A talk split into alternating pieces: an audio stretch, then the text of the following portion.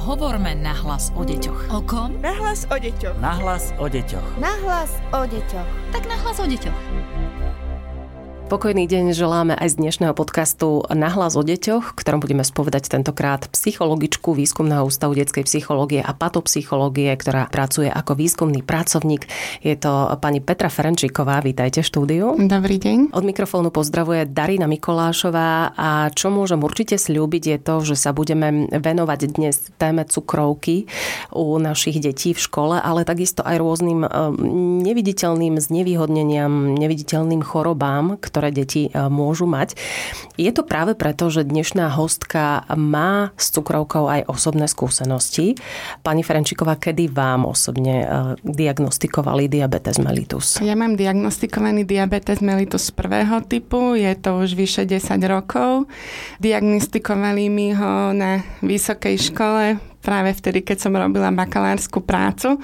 Takže u mňa sa zrovna sklbili všetky tie faktory, ako je genetika, autoimunitné ochorenie a taktiež práve teraz prebiehajúci všade vo svete stres, zlá životospráva, nedostatok pohybu a to viedlo práve k tomu, že mi diagnostikovali diabetes. Uh-huh. Bolo to na vysokej škole, ale častokrát je to aj v prípade už dokonca predškolákov alebo školákov. Áno, týchto detičiek do 6 rokov často stúpa veľmi prudko aj vo svete, ale aj na Slovensku je ich už okolo 400, čož je 30% detičiek do 6 rokov len na Slovensku.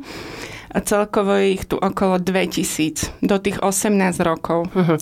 Ako ste sa vy vyrovnávali s touto chorobou, s touto informáciou? Tým, že som už bola staršia, bolo to jemne ľahšie, ale nemôžem povedať, že som si neprešla všetkými tými štádiami, ako si prechádzajú aj menšie deti, po prípade ich rodiny. Je to náročné, naozaj je to náročné a záleží od osobnosti človeka, ale aj okolia, ako príjme túto chorobu. Je dôležité byť s touto chorobou kamarát a nie s ňou bojovať. To zožerie strašne veľa energie či už rodiny, či už samotného toho dieťaťa, ale aj okolia, zdravotníkov, lekárov, Takže je potrebné podporovať tie pozitívne emócie. Je to nová výzva, je to nová skúsenosť, ktorou sa treba popasovať a je dôležité zdôrazňovať to, že to zvládneme. Vy sa tejto problematike aj dosť venujete na základe e, svojej vlastnej skúsenosti. Keď si zoberieme tie malé deti, ktoré majú takúto neviditeľnú ťažkú diagnózu, konkrétne teraz diabetes mellitus, čo je pre ne najťažšie? Možno v tej škôlke alebo v škole? Je to náročné pre deti najmä tým, že detičky sa neradi cítia iné. Uh-huh. Neradi sa cítia odlišní, divní. Nemyslím si, že tie deti sú ich spolužiaci alebo okolie, že sú na nich prvoplánovo zlé. Je to práve kvôli tomu, že nerozumejú, čo je to ten diabetes. Tá osveta tu chýba aj tá edukácia. Takže je náročné ich prijať medzi seba, čo sa týka tých zdravých detí ale je náročné bojovať proti niečomu, čo nerozumieme. Uh-huh. Takže a čo naozaj, nepoznáme. Áno, a nepoznáme. Takže osveta vo všetkých rovinách, či už rodina, dieťa, škola, kamaráti, učitelia, je ten najdôležitejší faktor, taká liečba toho diabetu. Sme na to pripravení, na túto osvetu? Je to komplikované, uh-huh. pretože žijeme vo svete, kedy sa také tieto znevýhodnenia ako keby trestajú. Je to hamba, takáto nedokonalosť človeka a preto je náročné o tom aj hovoriť. Neradi to deti hovoria svojim kamarátom, hanbia sa za to. Takisto rodičia si myslia, že ich budú súdiť, že to bol nejaký ich problém. Ale je to najmä kvôli tomu, že sa skôr podporujú aj v médiách tie mýty, ktoré sú spojené s diabetom. Ako to, že obezita, uh-huh. že je to tvoj problém, že si... Za to môžeš. Presne tak. Ty sám si za to môžeš. Nie je to pravda. Naozaj, ako som povedala na začiatku, je to sklbenie rôznych faktorov, ktoré vplývajú na to, že niečo takéto vôbec vznikne. Uh-huh. Nemôžu za to. Nikto. Ja sa môžem, bohužiaľ, podeliť uh, s jednou osobnou skúsenosťou, ktorú sme mali v rodine. Takisto synovec mal cukrovku a má. A pamätám si, že v škôlke sa stretol s jednou spolu spolužiačkou, ktorá mu povedala, že sa s ním nebude kamarátiť a nebudú sa s ním kamarátiť ani ďalšie deti, pretože sa nakazia. Stáva sa takéto niečo veľmi často? Bohužiaľ áno, je to práve kvôli tomu, že tá osveta tu nefunguje. Uh, nevieme o tom takmer skoro nič. Pokiaľ sme sa s tým nestretli, ani sa o to nezaujímame. Takže tú osvetu a edukáciu budem naozaj veľmi zdôrazňovať všade, v školách, u deťoch učiteľskom zbore, celý školský systém by sa mal na tomto postaviť, aby sme vedeli tieto deti prijať. Čo je dôležité však je, že deti sa učia od svojich rodičov, od svojich nejakých autorít, takže my musíme byť vzorom pre ne a musíme tieto detičky tiež vedieť prijať. Nie ich diskriminovať v tej škole, nie ich vynechávať z aktivít, či už pohybových alebo nejakých výletov, podujatí. Viem, že nechcú byť títo ľudia zlí, to určite nie. Ide tam najmä o strach, o tú obavu, aj bezpečnosť, či už moju, či už toho malého diabetika, či už ďalších spolužiakov. Predstavme si teraz túto konkrétnu situáciu, že sme rodičom takéhoto mm-hmm. dieťaťa. Ako máme zareagovať, keď naše dieťa príde naozaj smutné s tým, že deti sa so mnou nechcú kamarátiť, lebo mám nejakú neviditeľnú diagnózu, nemusí to byť zrovna diabetes mellitus, ale je ich veľa.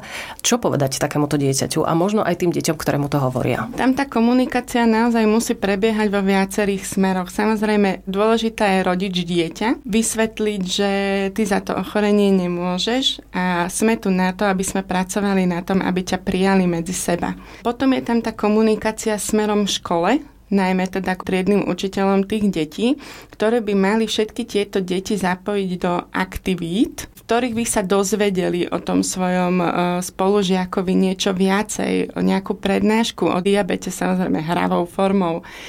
A sú rôzne také aktivitky a také typy a triky.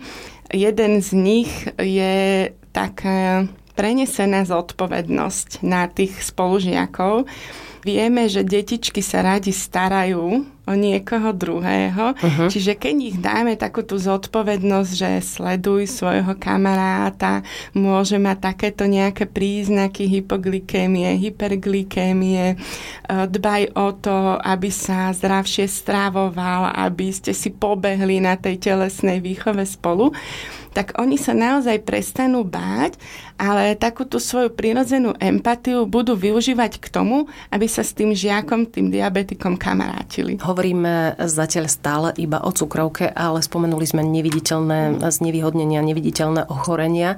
Aké ešte môžu byť? Okrem cukrovky samozrejme môžu to byť aj e, metabolické poruchy. Napríklad k ním patrí známa intolerancia laktózy.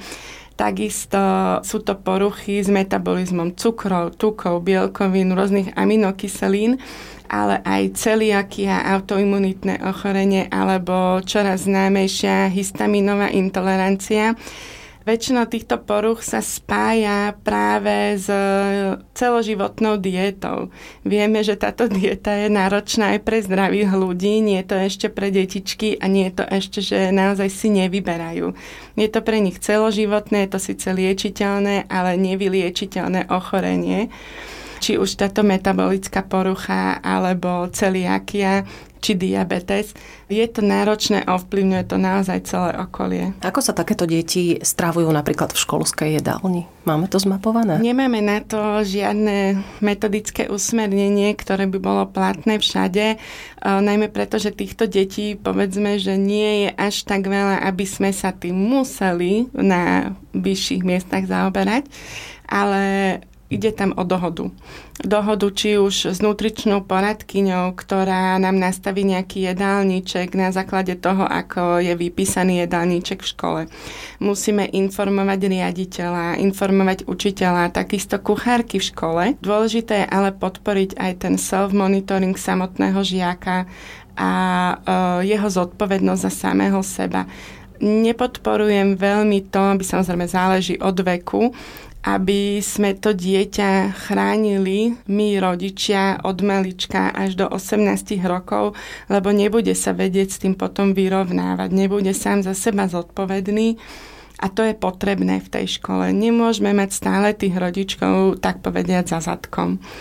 Takže tá komunikácia vo všetkých smeroch musí fungovať. Stáva sa často, že deti, ktoré sú iné, sú šikanované. Platí to aj v tomto prípade? Neviditeľných e, znevýhodnení, neviditeľných chorôb a tak ďalej? Musím povedať, že bohužiaľ áno. Tá šikana neprebieha možno v takej forme, ako si predstavujeme nejaké e, bytie, trestanie alebo kyberšikanovanie môže byť, ale je to menej časté.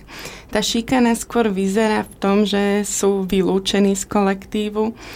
Samotní učitelia alebo samotná škola ich nepriberajú do tých aktivít, vylúčujú ich aj z telesnej výchovy napriek tomu, že pohyb je dôležitým faktorom liečby vylúčujú ich z výletov kvôli tomu strachu o bezpečnosť, ako som už spomínala.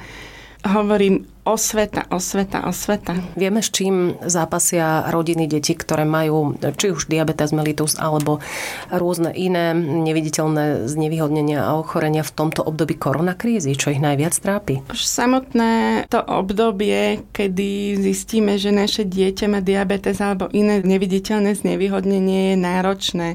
Sklbia sa tam faktory ako ekonomika, zdravotníctvo, tá sociálna stránka, psychická stránka a počas tej korona krízy sa to ešte len zhoršilo. To znamená, že boli sme uzavretí doma. Diabetikom napríklad chýbal veľmi ten pohyb. Takisto nemohli sme komunikovať priamo s takým tým multiodborovým tímom, ktorý za diabetikom musí stáť od nutričnej poradkyne cez nejakého sociálneho pracovníka, školského pedagóga a podobne. Takže toto obdobie bolo náročné aj na zvládnutie aj z hľadiska dostupnosti e, liekov a diabetických pomôcok napríklad. Možno sa báli rodiny, že nebude dostatok inzulínu pre diabetika, Takisto tým, že sa báli aj ochorenia COVID, určite dbali aj na zvýšenú starostlivosť Hygienu. a pozorovanie. To znamená, že si častejšie mohli merať glykémiu. Prúžky, senzory, inzulín, pumpa, to všetko je limitované a nie vždy preplácané zdravotníctvom. Takže tá ekonomická situácia aj v dôsledku napríklad straty zamestnania alebo očerky bola náročnejšia počas covidu. A využijem ešte tú prítomnosť, že ste tu práve vy a že s tým diabetom musíte žiť. Vy sa ako dokážete popasovať s touto koronakrízou? Čo všetko riešite, neriešite a tak ďalej? Samozrejme, dodržiavanie všetkých hygienických opatrení je prvoradé. Nemyslím si však, že ten strach, ktorý by obmedzoval plnohodnotnú kvalitu života, je to, s čomu chcem sa dopracovať, preto sa nechcem báť chodiť von, nechcem báť sa stretávať s kamarátmi. Dotýkať sa rôznych plôch. Dotýkať sa, samozrejme, všade prítomný detol, áno. Samozrejme, hygienické potreby, rúška, vždy prítomné ale neodporúčam to, aby strach nám zasahoval do života. Neodporúčam to ani rodičom. Samozrejme, rodičia sa boja o svoje deti. Či sú zdravé, alebo či sú choré. Toto je náročné dodržiavať tie hygienické opatrenia v škole. Je to náročné pre rodičov, je to náročné pre učiteľov, je to náročné pre deti treba sa s tým popasovať, treba to prijať. Momentálne je toto náš bežný normál a takto treba sa naučiť žiť, treba to brať ako výzvu, nie ako prekážku. Pripravuje výskumný ústav detskej psychológie a patopsychológie niečo, čo by pomohlo deťom s diabetom, deťom, ktoré majú neviditeľné znevýhodnenie alebo ochorenie? Veríme, že všetko, čo tu pripravíme, dopadne na úrobnú pôdu. Ide napríklad o rôzne webináre, pre deti, pre rodičov, ale taktiež pre odborných zamestnancov. Rôzne podcasty, ktoré by sa venovali týmto neviditeľným znevýhodneniam, ale aj určité spísanie metodických usmernení a odporúčaní pre školy, ako pracovať, ako prijať tohto žiaka diabetika alebo žiaka s neviditeľným nevýhodnením v kolektíve. Taktiež plánujeme rôzne workshopy a prezentácie a prednášky aj v rámci študentských konferencií pre pedagogické a psychologické fakulty a taktiež aj na konferencii Dieťa v ohrození pre odborných zamestnancov a veríme, že COVID situácia nám to dovolí a budeme môcť pokračovať v tej veľmi dôležitej osvete a edukácii. V každom prípade, ak nás teraz počúvajú rodičia, či už rodičia detí, ktoré majú takéto ochorenia, alebo možno aj odborníci, učitelia, môžu nám dať vedieť svoje pripomienky. Áno, určite budeme veľmi radi. Nahlas o deťoch zavináč woodpub.sk, to je tá správna adresa, kde nás môžete kontaktovať a určite budete výskumnú pracovníčku Výskumného ústavu detskej psychológie a patopsychológie Petru Ferenčíkovú ešte u nás počuť s dobrými radami. Za tie dnešné ďakujeme veľmi pekne a želáme všetko dobré. Ďakujem, dovidenia. Podcast Nahlas o deťoch realizujeme v rámci národného projektu štandardizáciou systému poradenstva a prevencie k inklúzii a úspešnosti na trhu práce. Projekt sa realizuje vďaka podpore z Európskeho sociálneho fondu a Európskeho fondu regionálneho rozvoja v rámci operačného programu Ľudské zdroje. Hovorme nahlas o deťoch. O kom? Nahlas o deťoch. Nahlas o deťoch. Nahlas o deťoch. Tak nahlas o deťoch.